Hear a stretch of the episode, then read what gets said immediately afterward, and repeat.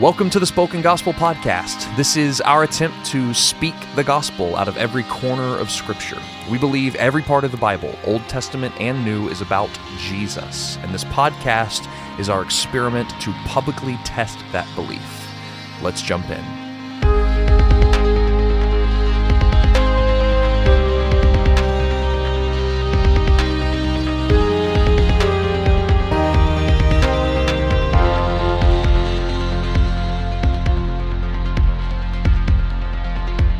Well, hey there, everyone. Welcome to the Spoken Gospel Podcast. Yes, We're glad that you have decided to listen to our voices today. indeed. Numero. What's 13 in Spanish? I just Uh, totally forgot. Uno, dos, tres, cuatro, ocho, cinco, cinco, seis, siete, Oh, what is the song? ocho, nueve, Diez, once, doce, trece. trece. Trece. Numero trece. Numero trece. That was kind of Italian. But you are, Numero trece. you are Italian, so it works. Um, yes, this is Numbers 13, and we're going to go through 15. Yes, because, Because. we both said because, but none of us, neither of us are going to explain it. Uh, yeah, because uh, we there's like a full cycle that happens. We talked we've talked about this several times. There the the book of Numbers is cyclical and it follows the pattern of commands, disobedience, punishment, and intercession.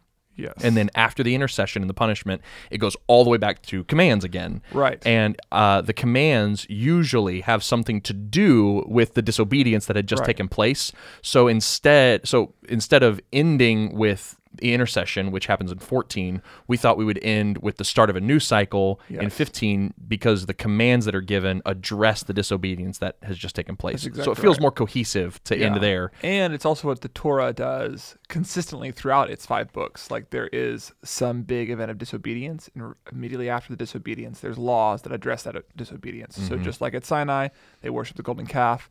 There's a ton of laws about proper worship. Right. And then right after the priests again get it wrong, and Nadab and Abihu offer the strange fire. There's a bunch of laws about priests. Yep. And so here we're about to see Israel get it wrong, and a bunch of laws after Israel gets it wrong. Then next episode it's going to be the priests get it wrong, Right. and then there's a whole bunch of laws about priests, and then we're going to see Moses get it wrong, and that kind of breaks the cycle a Mm-hmm. It little does. bit. Yep, but we'll it talk does. about that We'll talk about why. Yep. Ep- on, on our 50th episode. on our 50th episode Moses coming up. disobedience 50. Oh man, Special getting 50. close.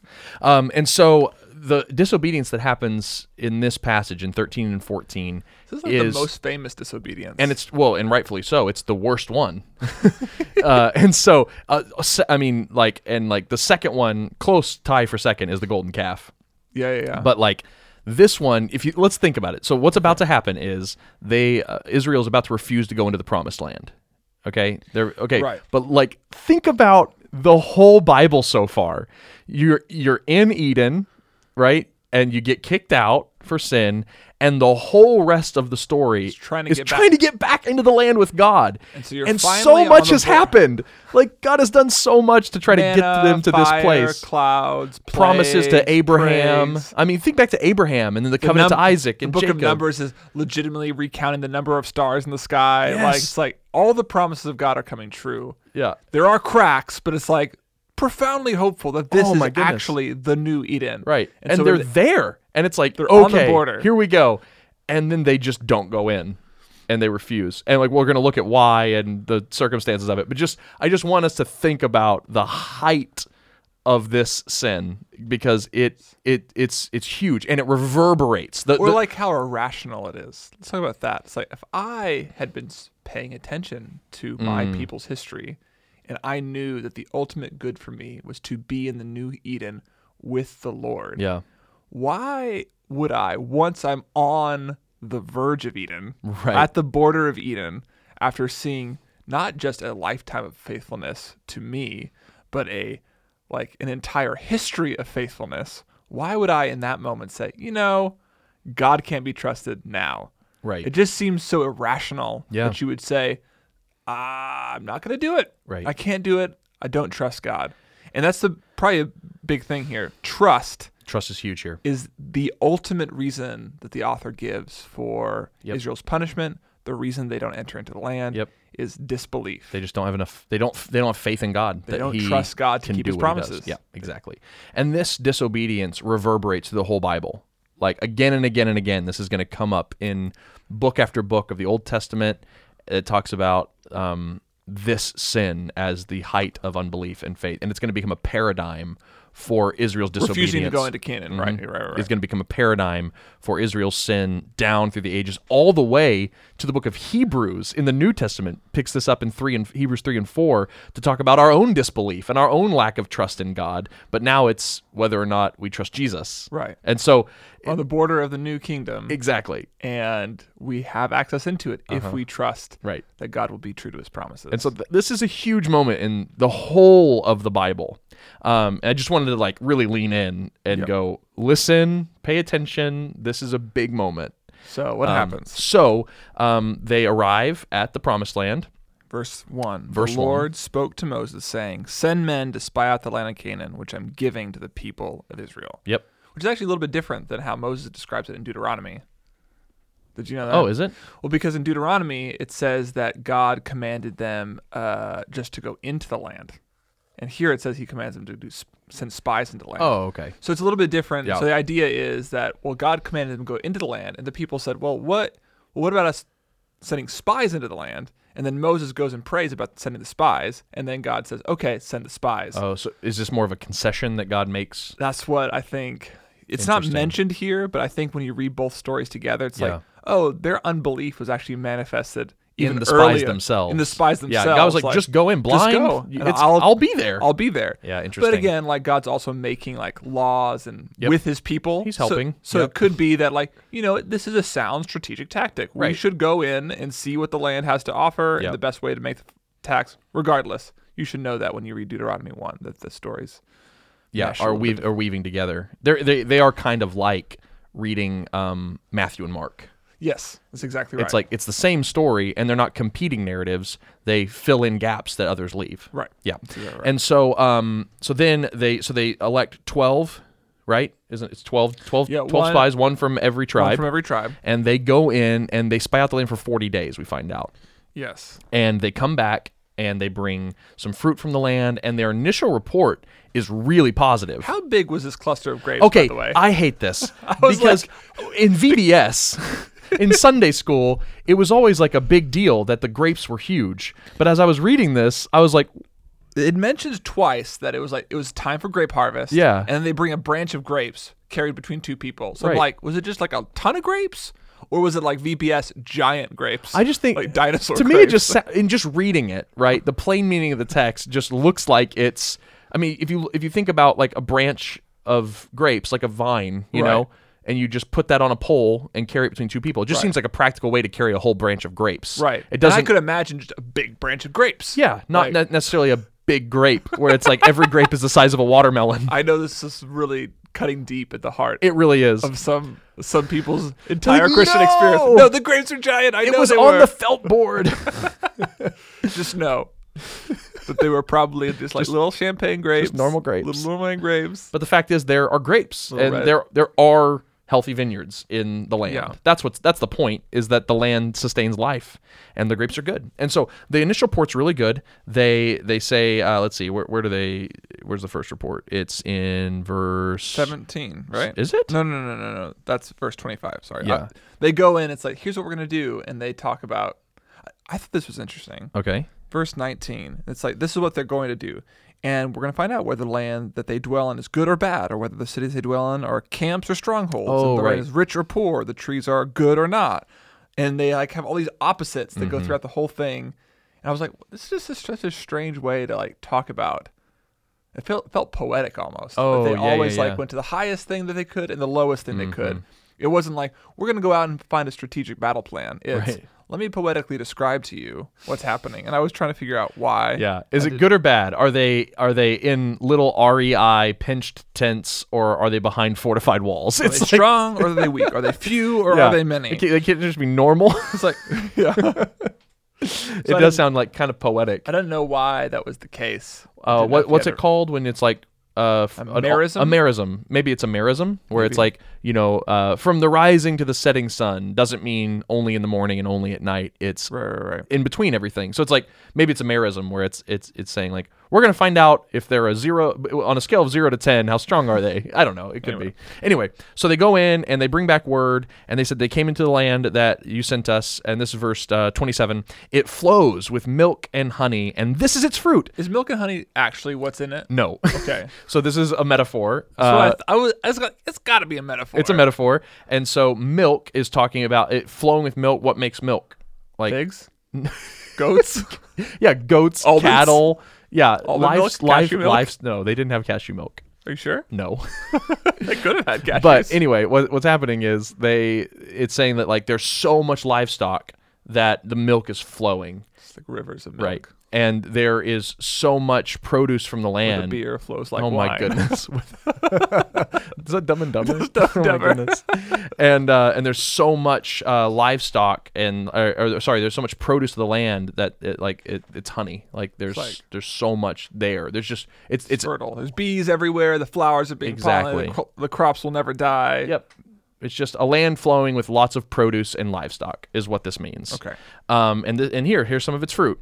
Uh, however, uh, the people who dwell in the land are strong, and the cities are fortified and very large. Which those are answers to some of the questions that they went. Is the land good or bad? It's good. Are the trees good or bad? They're good. Okay. What about the what about the questions of the people? But there's strongholds. They, do they, many are they them. strong or weak? Do they live in fortified cities or tents? And are they small or large? Well, we found out that it's the, the latter on all three of those. They are strong in fortified cities and they're large. Yeah, okay. yeah. Um, and uh, and then he says, and besides all that, we saw some of the descendants of Anak there. The Amalekites uh, dwell in the land, and so the the citizens Who's of Anak. Anak. I remember as a child reading Frank Peretti novels. Mm-hmm. Oh yeah, And so there was one about the tomb of Anak. Oh, It was this really? race of giants, and they went down to this dark Yeah. tomb, and it was like terrifying. Yeah, For, well, thirteen year old. that's what he's getting at here. Actually, is that Anak is is like Hebrew like uh, metaphor, kind of like slant rhyme for giant. Oh, okay. And so he's there. There are these large people there, okay. and um, we should we should really think about like Goliath in this si- Right. Scenario. was like nine foot tall. yeah, yeah. So it's like big dude, right? Or could it have been, just been like they were like Danish people, like six yeah, foot just tall? yeah, just tall Danish people. because I've, I've also heard like there's not a ton of archaeological evidence to suggest that there was just a whole race of giants. right. It was So- just like yep. maybe there was just like because I think the average height of people has been growing steadily over Yep, time. that's what So they it's say. like if everybody was like in Israel was like Four foot five, five. foot, you know, four foot five, five six, and then you walk into And there's a, a seven foot person. there's like six and a a half. bunch of a bunch of Thunder players, a bunch Yeah, of you know yeah, like yeah. basketball players walking around. You're like, oh my gosh, Right. They're giants. Yes. I don't know. yeah, no, definitely. Okay. And so, um, and so Caleb um, comes before Moses, and he's the he's the only one of the twelve who is like, we can do this, right? And so he comes, he's like, let's go take the land. God is with us. Let's overcome it. Um, nothing can stop us. But the other eleven of the spies that went in aren't so sure. They have Joshua never went with them. No, He was just like he's Moses' right hand man. That's and right. He takes the side of Caleb. Yep, he has played the role of a faithful companion to Moses when everybody else was faithless, and so that's why he gets lumped in here with kind of the the, the righteousness of Caleb. Do you want to hear something fun about Josh, Joshua? Joshua, Joshua? Joshua, who? Joshua. Yes, sure. So verse uh, 13, Hosea? 16. Yeah, the Hosea thing. Yeah. Yeah. So uh, these were the names of the men whom Moses sent out to spy the land, and Moses called Hoshea, the son of Nun, Joshua. right. And so Hoshea just means like salvation. Yep. And Joshua is actually Yahshua, Yep. which means God saves. Yahweh saves. Yahweh saves. Yep. And Yeshua Is actually Jesus. Jesus. Yeah. This is Jesus' name. Yep. Anyway, Yeah. I thought that was fun. I was like, love Jesus, God say, oh man, that's Jesus. Anyway, Yeah. I thought it was fun. So you could all so Hoshea, Ye- Yeshua, Yeshua, Yeshua, Ye- Yeshua. Jesus. Yeah. and so um so Caleb tries to tell the people that they can go in, it's going to be great, but um there were other people, uh, the other 11 uh, were afraid and they thought that they couldn't go in and take the land and so they spread a bad report. Um, which uh, has like some some connotation in the Hebrew of like gossip and slander.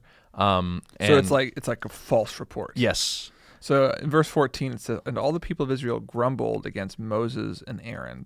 The whole congregation said to them, Would that we have died in the land of Egypt, or would that we have died in the wilderness. Why is the Lord bringing us to land to just fall by the sword? yeah, So this is one again a question questioning Moses' leadership, just like it was re- previously. Oh, right. and it's also a repetition of the same complaint we see over and over again in the book of Numbers. It was better in Egypt. It was better in Egypt. It was better in Egypt. And it's con- counted as disbelief.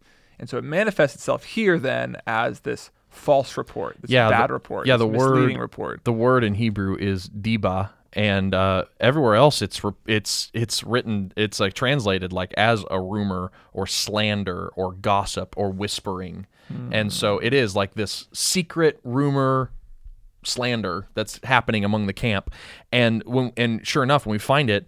Uh, and we hear what they've been saying, what what the gossip train has been chugging. Right. You know, Yeah, yeah. we we see that everything about the report, all the bad stuff, gets completely hyperbolically highlighted, and all the good stuff gets trampled on and made bad. Well, there's right? actually no mention of good stuff in here. no, yeah. Well, well, it ta- talks about the land, right? the land So the land is no longer flows with milk and honey. It says that the land devours its inhabitants. it's it's not a land of cattle and bees. It's a land of gaping gorges that swallow you up like the Sarlacc pit from Return of the Jedi. That's what's happening. There's a land of. Sarlaccs. it's just a land of Sarlaccs. And then, so not only do they say the land's not good, But the right? people but are the even- people aren't. It's not even that they're just like Dan- tall Danish people.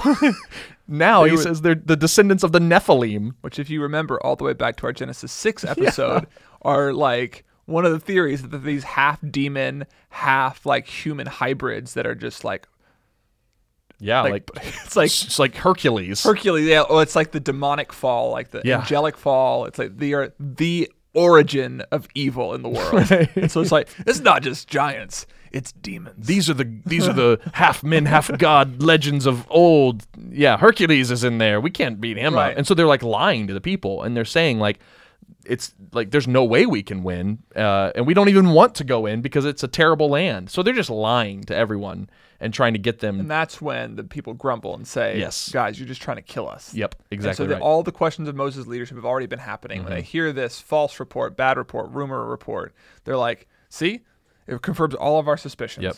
Which is really interesting. They listen to the lie of the people over the promises and truth of God, Right. which is like a really good practical life warning.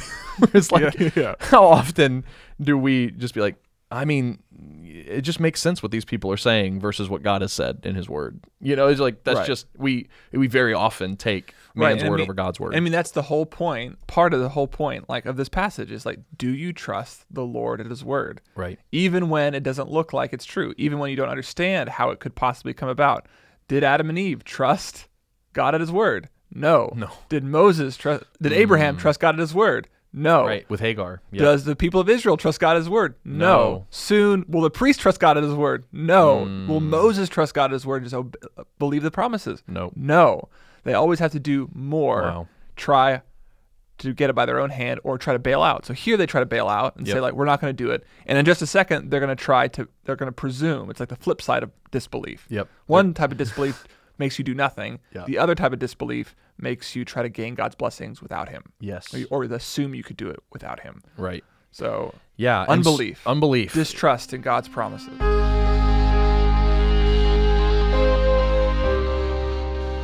Okay, and so the people have refused to go in, and now God um, comes and talks to Moses and says that he is going to punish the people. Here's what he says The Lord said to Moses, How long will this people despise me? How long will they not believe in me? Faithlessness, in spite of all the signs that I've done among them. So I will strike them with pestilence and disinherit them, and I will make of you, speaking to Moses, a nation greater and, and mightier than they. So God is saying, um, they don't believe in me, so I'm going to uh, send a plague out that will kill them. And then, not only that, I'm going to disinherit the people of Israel. Right. No longer will they be my people. Yeah. Instead, Moses, I'm going to choose you, my one faithful person, Yeah. and out of you, I'm going to build a whole nation Right. that's going to be bigger and mightier than Israel ever would have been.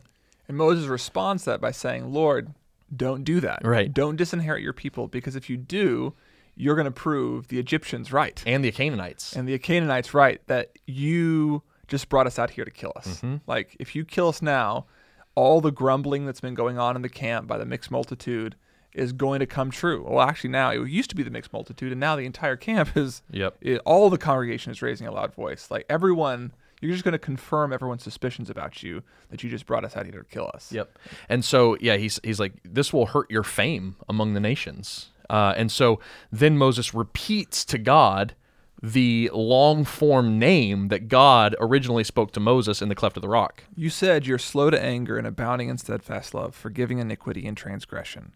So don't. So be that. Be that. Be that to me. Yep. He's and I think it's interesting though. He also remembers to say all of it, and he's like, does. "But you also said that you will by no means clear the guilty. You visit the iniquity of the fathers on the children to the third and fourth generation. But please pardon the iniquity of this people according to the greatness of your steadfast love." Just as you have forgiven this people from Egypt until now, you've been forgiving up till now. Continue to be so. Um, and like, and so look, we got to talk about a few things here Yeah. There's a couple things going on. what let's talk let's let's go meta first um it sounds like moses is changing god's mind Yeah. I've always wondered, like, what's actually like, Mm-hmm. what role is Moses actually really playing here? Yes. Is he Yep. actually staying God's hand? right it got, was god actually going to disinherit israel And if he wasn't, was his claim that he was going to just false? or a lie a lie? Yeah. Just a threat? right an empty threat So, yeah like, so okay so let's let's remember I um, remember one time somebody asked Wayne Grudem this question. oh yeah And he said, I don't know. oh no we're gonna try to answer a question that wayne grudem said i don't know to that's horrible for anyone who doesn't know, Wayne Grudem is a systematic theologian who has written the book on systematic theology. it's like one of the most used textbooks in all of seminary world. Anyway, um, so uh, let's try to answer what Wayne Grudem decided to wisely pass on. Yes. um, so We're not that wise. this we're not they were fools for trying to answer. Um, so this is not the first time this has happened, right? The Right. really the first time this has happened was um, back with Abraham when God was going to destroy the cities of Sodom and Gomorrah, and he told he tells Abraham, and God says, "Far be it from you, Lord, to sweep away the righteous with the wicked." And if you remember, God he said, "If you find fifty righteous people." Will you still destroy it? And He God says no. And he goes all the way down to if God found just ten righteous people in the city of Sodom and Gomorrah, he would he would save Sodom and Gomorrah based on the righteousness of those ten people. And so did he also did, uh, is that Exodus 32? he again we Yeah. again there's a negotiation with the golden calf. Yep. Um, well, I wanted to finish my Okay. Genesis thing. Sorry, so, sorry, sorry, uh, so, so, uh, what's interesting is God's promise comes true still, right? He ends up um, punishing Sodom and Gomorrah because there aren't ten righteous people. So God's like, Right. I mean, I'll give you this concession, Abraham, but you're wrong. There wasn't anybody. there won't be a righteous person there. and all the righteous people that were in the city actually escaped. Actually escaped. Right. Exactly right. But there weren't ten. There was, and and Lot wasn't necessarily righteous. He saved Lot because of Abraham's righteousness. right. Anyway, uh, so Just then like we're saved by Jesus's. Yes, that's yep. Read the spoken gospel devotional. It's in there. So then with the golden calf in Exodus 32, the same kind of thing happens. God says, "My anger is burning hot against the people. I will surely destroy them."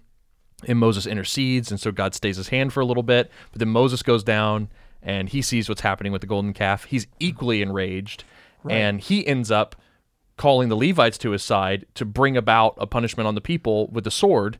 And then after all that, God still brings another punishment through a plague on the people, just as he promised it would. Okay. And so what we're seeing here, real quickly, is that there are two sides to um, to this this story that God does punish and that God does forgive, and the intercession is at the center of it. And that's kind of what Moses was reminding God. God, you are forgiving and merciful, but you also by no means will clear the guilty. How can Right. God clear the guilty and not clear the guilty? It seems like it Right. it doesn't How can make you can sense. forgive and not clearly Yeah. guilty at the same time? And it's like Because you can only forgive guilty people. Right, exactly. and so here we we see a picture of it, right? And in all of these stories we see a picture of it. It's that God allows for intercession to make a way for forgiveness for a guilty people, but not every single person is interceded for. So in this case, it's the older generation ends up receiving a curse and they end up being punished.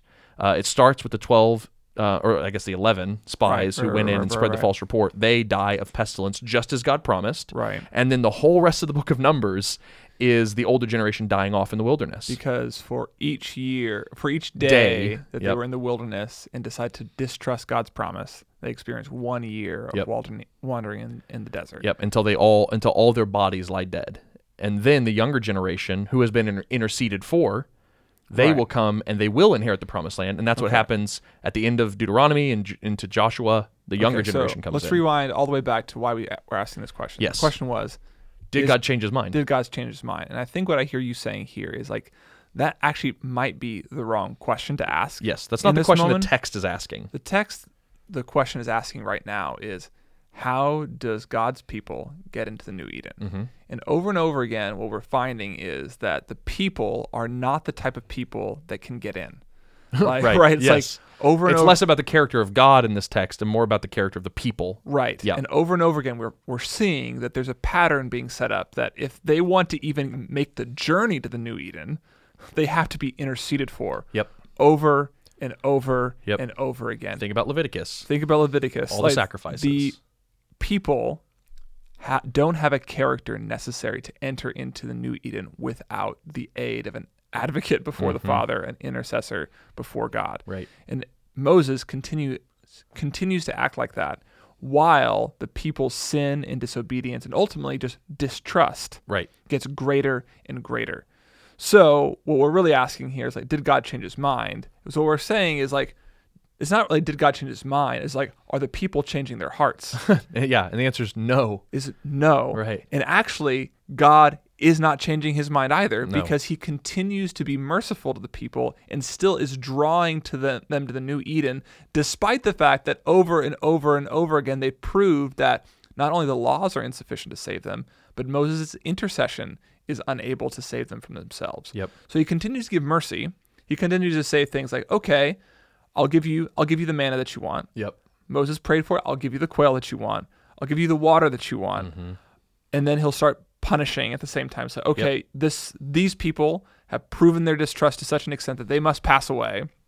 But there are some of you still who are faithful. Mm-hmm. And here, what God says is actually, there's no one faithful left in the camp. Right. Not even Moses. It, well, he says, he says, Moses, I'm going to wipe out everybody except, Oh, except you, you. yeah. So he's so God's response is, I will continue to be faithful to my people, but my people are one, Yeah. you. Yeah. The one faithful person I can find. Right. You and Joshua and Caleb and Yeah. Aaron. Like Yeah. that's it. Like you got four left. Right. It's like that that's it. Yep. And then Moses comes back and says, "No, don't do that. You will be seen by others to be unfaithful." Mm-hmm. So that's actually apologetic. Like it's an apologetics Yep. move on the part of Abraham. He's saying like Or Moses. or Moses, Yep. sorry. Like don't give them an opportunity to malign you. Right. Show them that you actually do continue your promises by saving them Mm-hmm. Right. and judging them at the same time. Right. So God, he's kind of asking God for the impossible. Yep. And then God does it. He said, okay, the generation that is morally understands what they're doing, they will pass away in the, the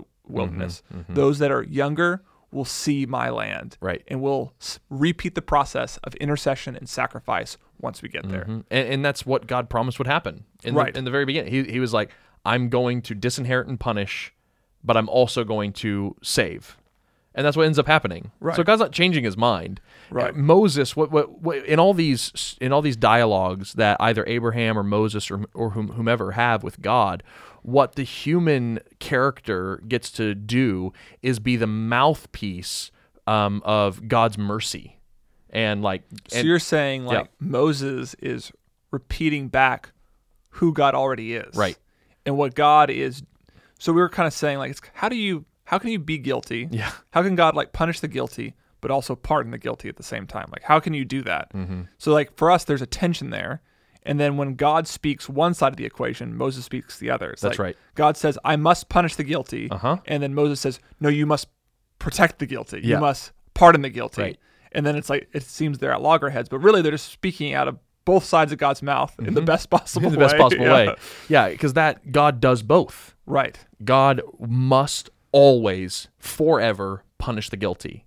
But God also, in his grace and mercy, provides intercession for people so that they will not be punished. And so the book of Numbers is telling us the way that God punishes the guilty and God pardons the guilty is through intercession. Mm-hmm. It's through prayer. And so that's what we're seeing over and over and over again. The only way that when a holy God confronts sin, the only way that that stops at through- any point is through intercession. is through intercession. Somebody standing between, between. and saying, "Please, Lord, Yep. stay true to your promises. Stay Mm-hmm. true to your promises. Stay true to your promises. And that's Moses in this. Yep. But then he ultimately fails to do this, and I mean, and we'll jump ahead, and he he even he doesn't get to intercede for himself and go into the promised land, and so we have to see that in Jesus, though, we have a new and better intercessor who never fails to intercede for us before the Father, and he is constantly there, um, making intercession for us, pleading with God to not give us what we deserve. Because the punishment Mm-hmm. has already been paid. That's right. So in this situation, it's like the people have done something wrong and the punishment hasn't been Right. dealt yet Yep. and the mercy hasn't come yet, right? Yep. And so we- it But seems like yeah. So it seems like there's this tension and dichotomy. Yep. But in Jesus, there's never tension because God's um, holiness Yep. has responded to sin in Jesus. That's right. Fully and finally. Yep. So there's no tension between God pardoning the guilty Right. and punishing Mm-hmm. the guilt Yep. because it's already taken care of. Right. So Jesus continues to does that. Mm. That's really good. Us, Yeah. And then the Holy Spirit does it in us. In us. Because I think the other side, so there's a subjective sense, like God does it on the outside, Mm-hmm. it's paid for. Right. But There's also the other sense, like we're still not the people that Israel demands Right. that we be. Right. And I think it's fascinating that throughout this narrative that Caleb is said to have a different spirit Yeah. It's so such a strange little than the rest of everybody else. But it goes back to what we just saw in when the spirit falls on the Mm-hmm. elders and Moses is crying out for a different type of people. Mhm. That would I wish everybody would just prophesy and be filled with God's Spirit. Right. We need a whole we need to be people filled with the Holy Spirit Yep. if we are to one experience the trust if we're actually Yep. to trust the Lord. Yep. But two to actually experience the knowledge that we are advocated for. Yeah. That's the other side of it. Like we're not certain that God actually loves us. That God is actually for us. Mm. Yeah, we're always that our doubting that. guilt is actually been paid for. Right. And so the Holy Spirit not only convinces us to trust the Lord, Right. but also convinces us that the Lord is for us. Yeah. It's so true. And I love that we get to see here um, the insufficiency of Moses' intercession because Moses intercedes for the people, and yet what happens right after it? Yes, the promise extends to the younger generation, but But not everybody escapes the That's right. That's right. The older generation ends up dying in the wilderness. The 11 spies end up dying on the spot. And like that that is a different kind of intercession that Jesus makes. When Jesus makes intercession, there's no remainder for the people for whom he's interceding. Like Right. he takes care of all of the punishment, all of the wrath. There's nothing left over. and he makes everyone filled with the spirit Mm-hmm. everyone has a different spirit they're all and they don't do what israel does israel's about to presume upon their ability to grab god's prom- promise for themselves Mm. and enter into the promised land god says okay we're done you're punished leave go back into the wilderness and what does everybody do they try to take the land for themselves Oh, right. Yeah. right like they try to take the land for themselves without god and then god and then they die in the battle because Yeah. god is not with them Right. Yeah. They, yeah. They pres- they're like, I love it. It's so funny. They're like, okay, we're going to be punished because we didn't enter the land. Uh, that's scary, and we just saw the eleven spies die. Okay, God, never mind. We can fix this. right We can fix this. Let's go, guys. Let's get it. Let's Which get a troop together. They don't understand what's happening. No. The point is unbelief. Not- you yeah. don't believe God will keep keep his word. Right. And he said he was going to get you into the promised land. Yep. And you didn't believe that. And then he said he was going to punish you, and you don't believe that. so you're going to go into the promised land That's anyway. so true. And I just I think it's such a vision of legalism in this in this passage. Oh. Right? Where it's like, okay, so I'm gonna be punished by God unless I do because I didn't do what he told me to do. Right. And so how what's the remedy for that? Let me just do what he told me to do. Right. In my own power, you know, like without him being with me. And so I'm going to follow all the rules. I'm going to do the right thing. I'm going to make it right. Right. I'm going to make this relationship right, But without the different spirit. but without a different spirit. And and all that ends up bringing is death. They die in Canaan. They it, it ends up being part of their punishment. Their their obedience, their pseudo obedience to God ends up being their punishment. Right. And like that's the life we live when we try to um we try to be in a right relationship with God and absolve ourselves of guilt by doing good works Apart from his apart from his spirit. Right. And it's like we have to get the relationship with God right first. That Yeah. he, he's not asking for actions first and foremost. He's, asking asking, for for, faith, trust. trust. And so for us today, this is a huge lesson that the very first thing we need to do in our relationship with God is have faith. Is Do you trust do you him trust him? to be true to his promises? Yeah. Do you believe that all the promises of God are yes and amen in Jesus Christ? Right. Yes, and so be it. Yep. Do you believe that God is before you, Jesus is before you, convincing the Lord that the punishment has been paid for and that you should receive only mercy? Mm-hmm. Are you convinced that God actually loves you and has good intentions for you and that his commands are for your benefit? If you don't trust God at that word, you do not have the different spirit. And all the obedience in the world will end up only being death to you. That's exactly right. Golly. I would rather you just know that Mm-hmm. and then just live a life of eating and drinking because Yep. tomorrow you will die. Yep. Than try to pretend to be religious, Yep. thinking that's somehow better. Yep. No, it's absolutely right.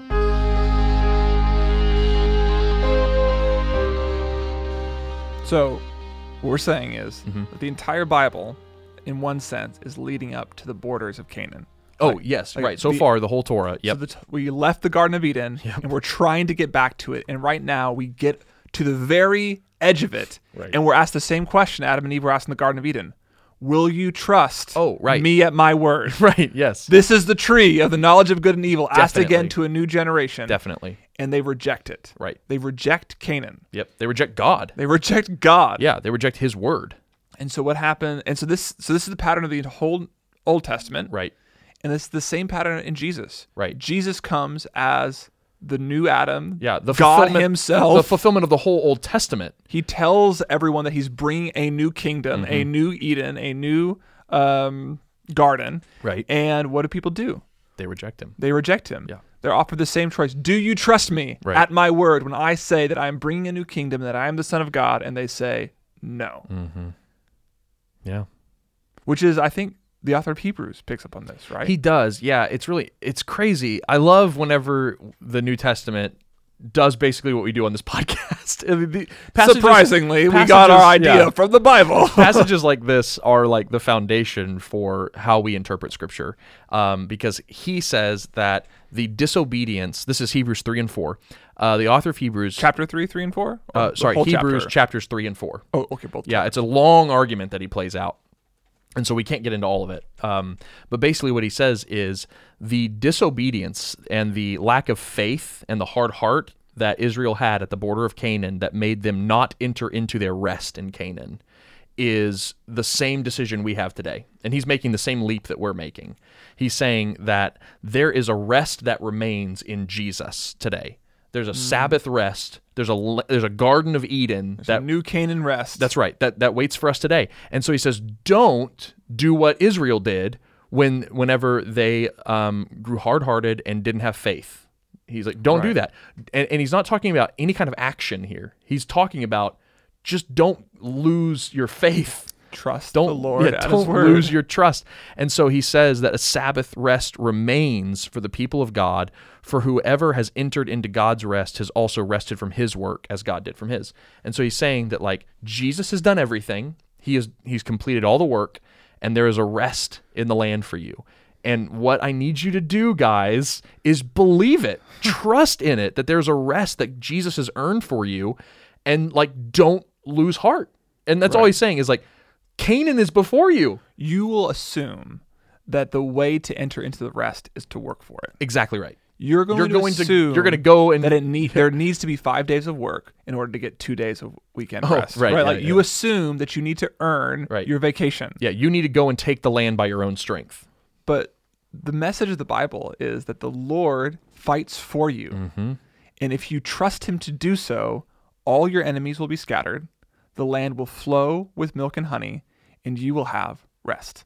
Yeah, and I love that like the the the means by which we are to keep our hearts from hardening and the way that we keep our faith spurred up right after he he says this that what I just read about the Sabbath rest verse 11 let us therefore strive to enter that rest right Strive. like Yeah. the, there's no more work to do but let's work to enter it. It's like, wait, what? And here's how. Listen to this. Let us strive to enter that rest so that no one may fall by the same sort of disobedience that Israel did. Okay. And here's how.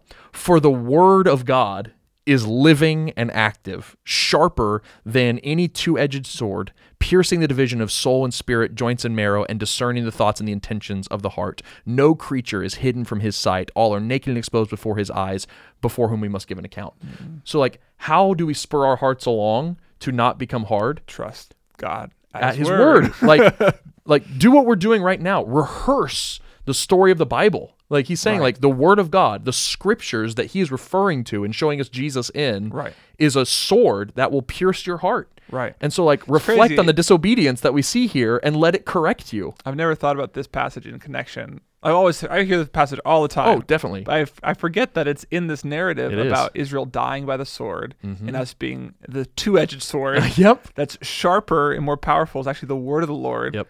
on our hearts. and and like we can't escape from we're all naked and exposed we're going to have to give an account before god and so the the sword of god's word is going to come to us one way or the other Right. it's going to come to us as condemnation and it's going to punish us and be our death like it was in in, in exodus 32 or it's going to change our hearts and Right. be, make us the people who can enter the land Right.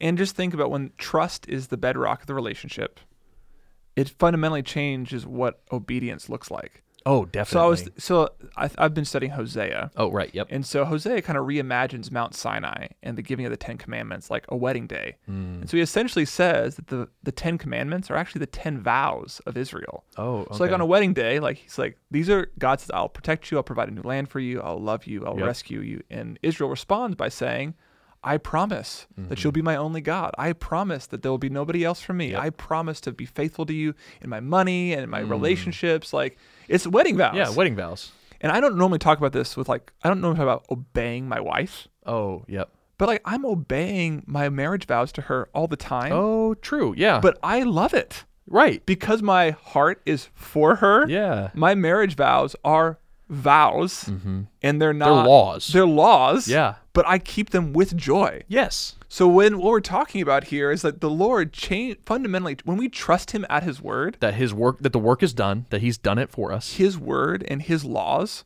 are actually a joy for us to keep. yes In the same way, it's a joy for me to keep the wedding vows I've made yeah to my wife. that's beautiful i really like that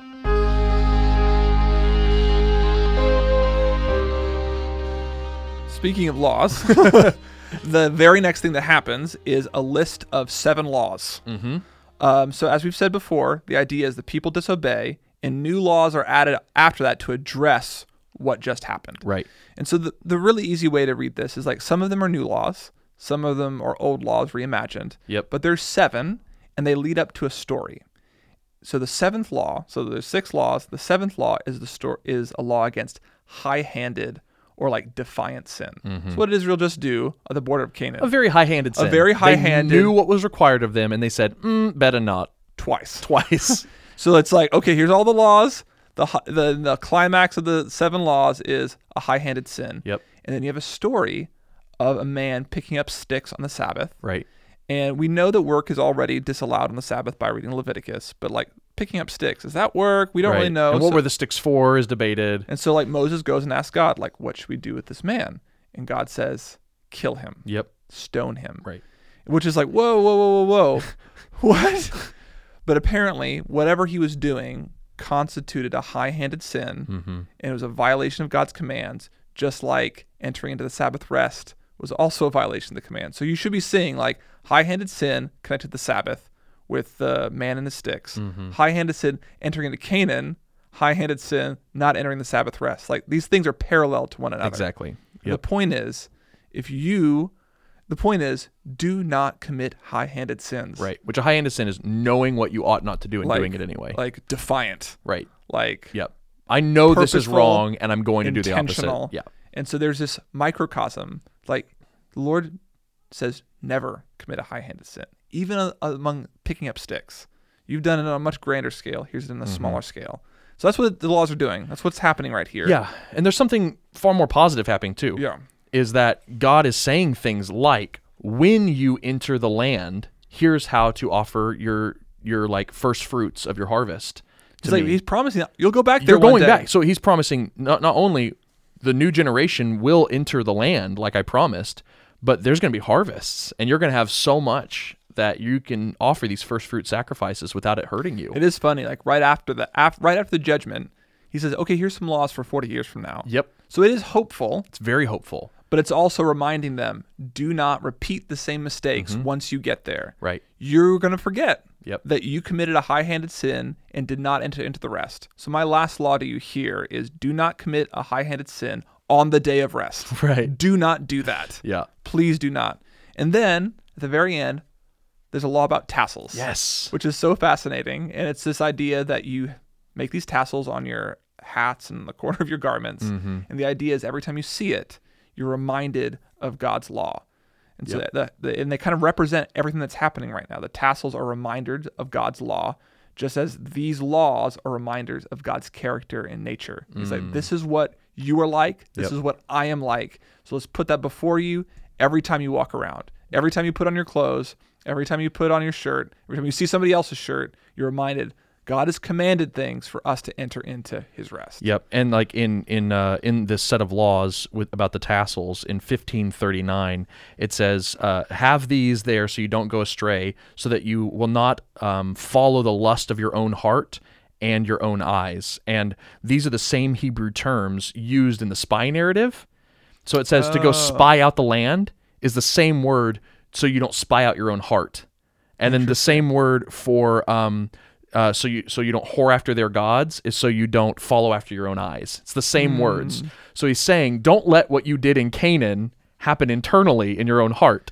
How will how will you prevent the same thing happening? By keeping the law before you. Right. By keeping the law before you. How do you prevent this type of disobedience? Keep the law before you, which is exactly what Paul says in Galatians 3:19. Mm. He says the reason the law was added was because of transgressions.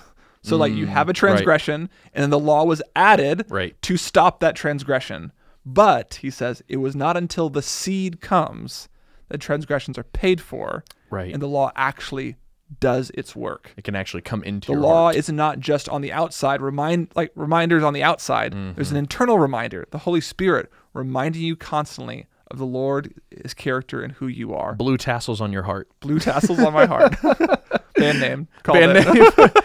um, there's also a lot of really interesting like um, reversal happening in 14 and 15 that I just want to point out because I think it's it's literarily beautiful and it also just shows how God God's um, punishment and correction and commands are always appropriate and proportionate.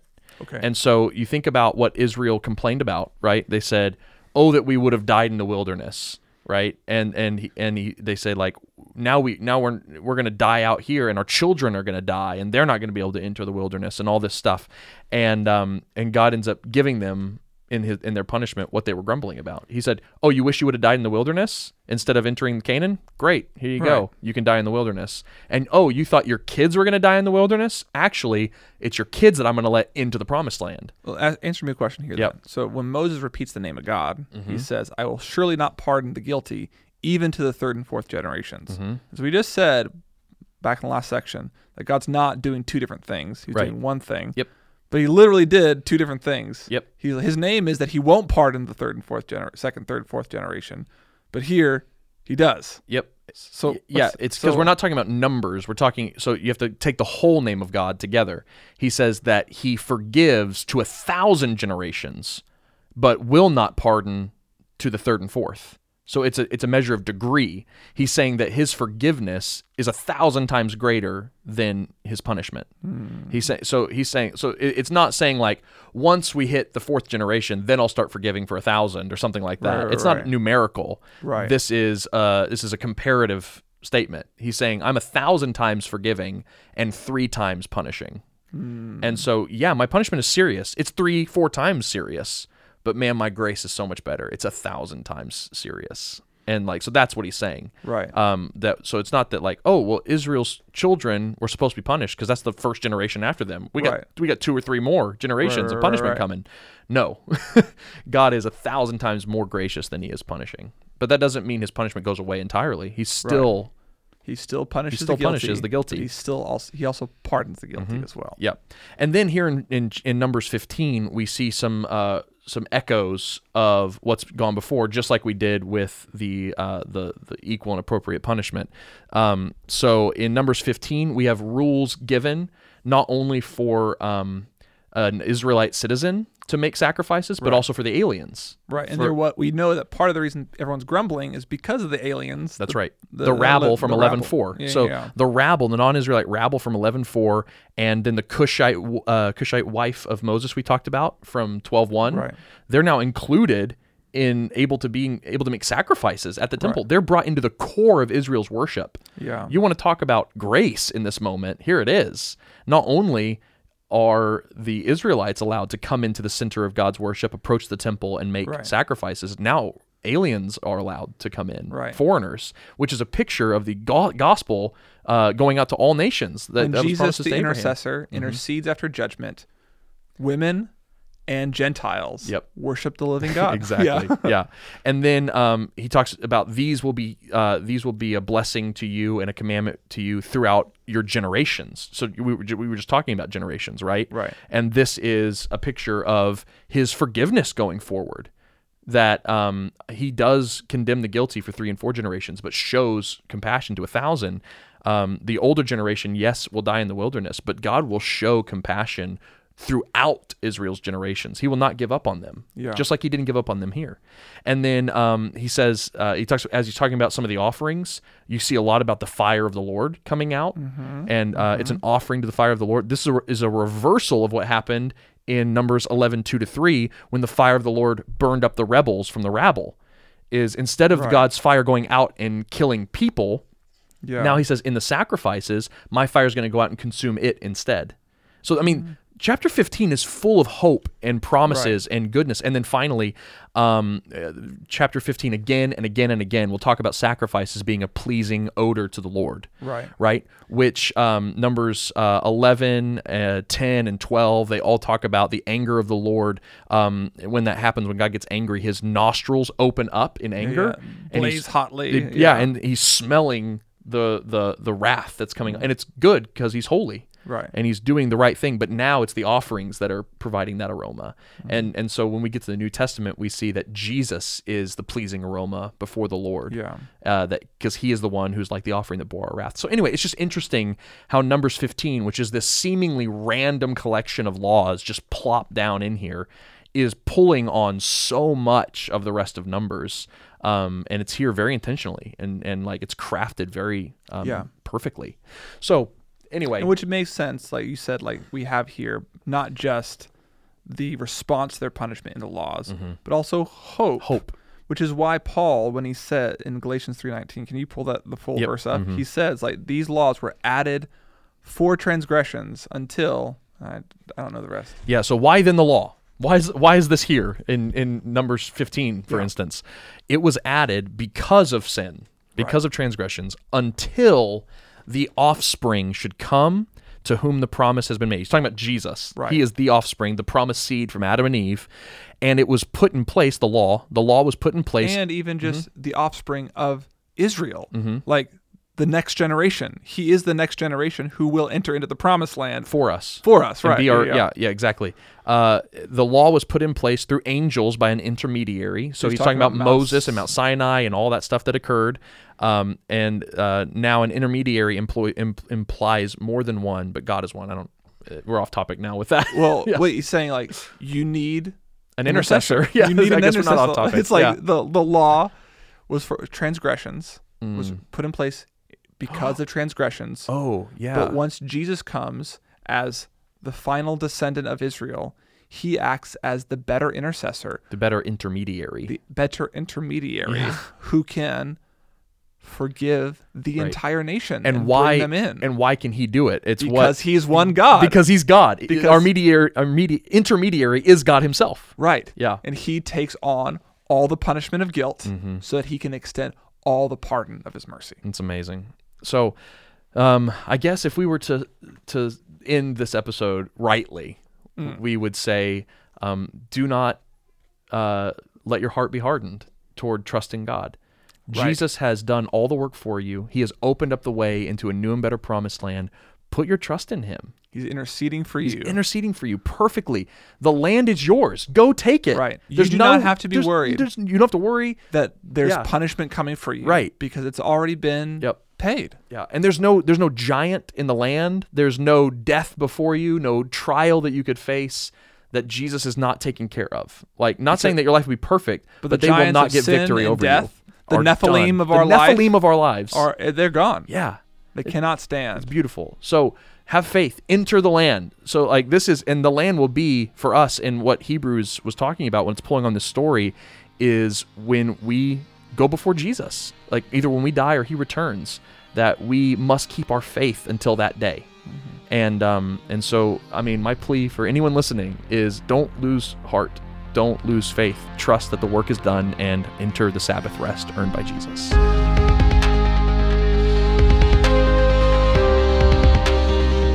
Thank you for listening to the Spoken Gospel podcast. Spoken Gospel is a nonprofit dedicated to creating free, gospel centered media that speaks the gospel out of every corner of Scripture. So, to join us in our mission and view our resources, we invite you to visit spokengospel.com.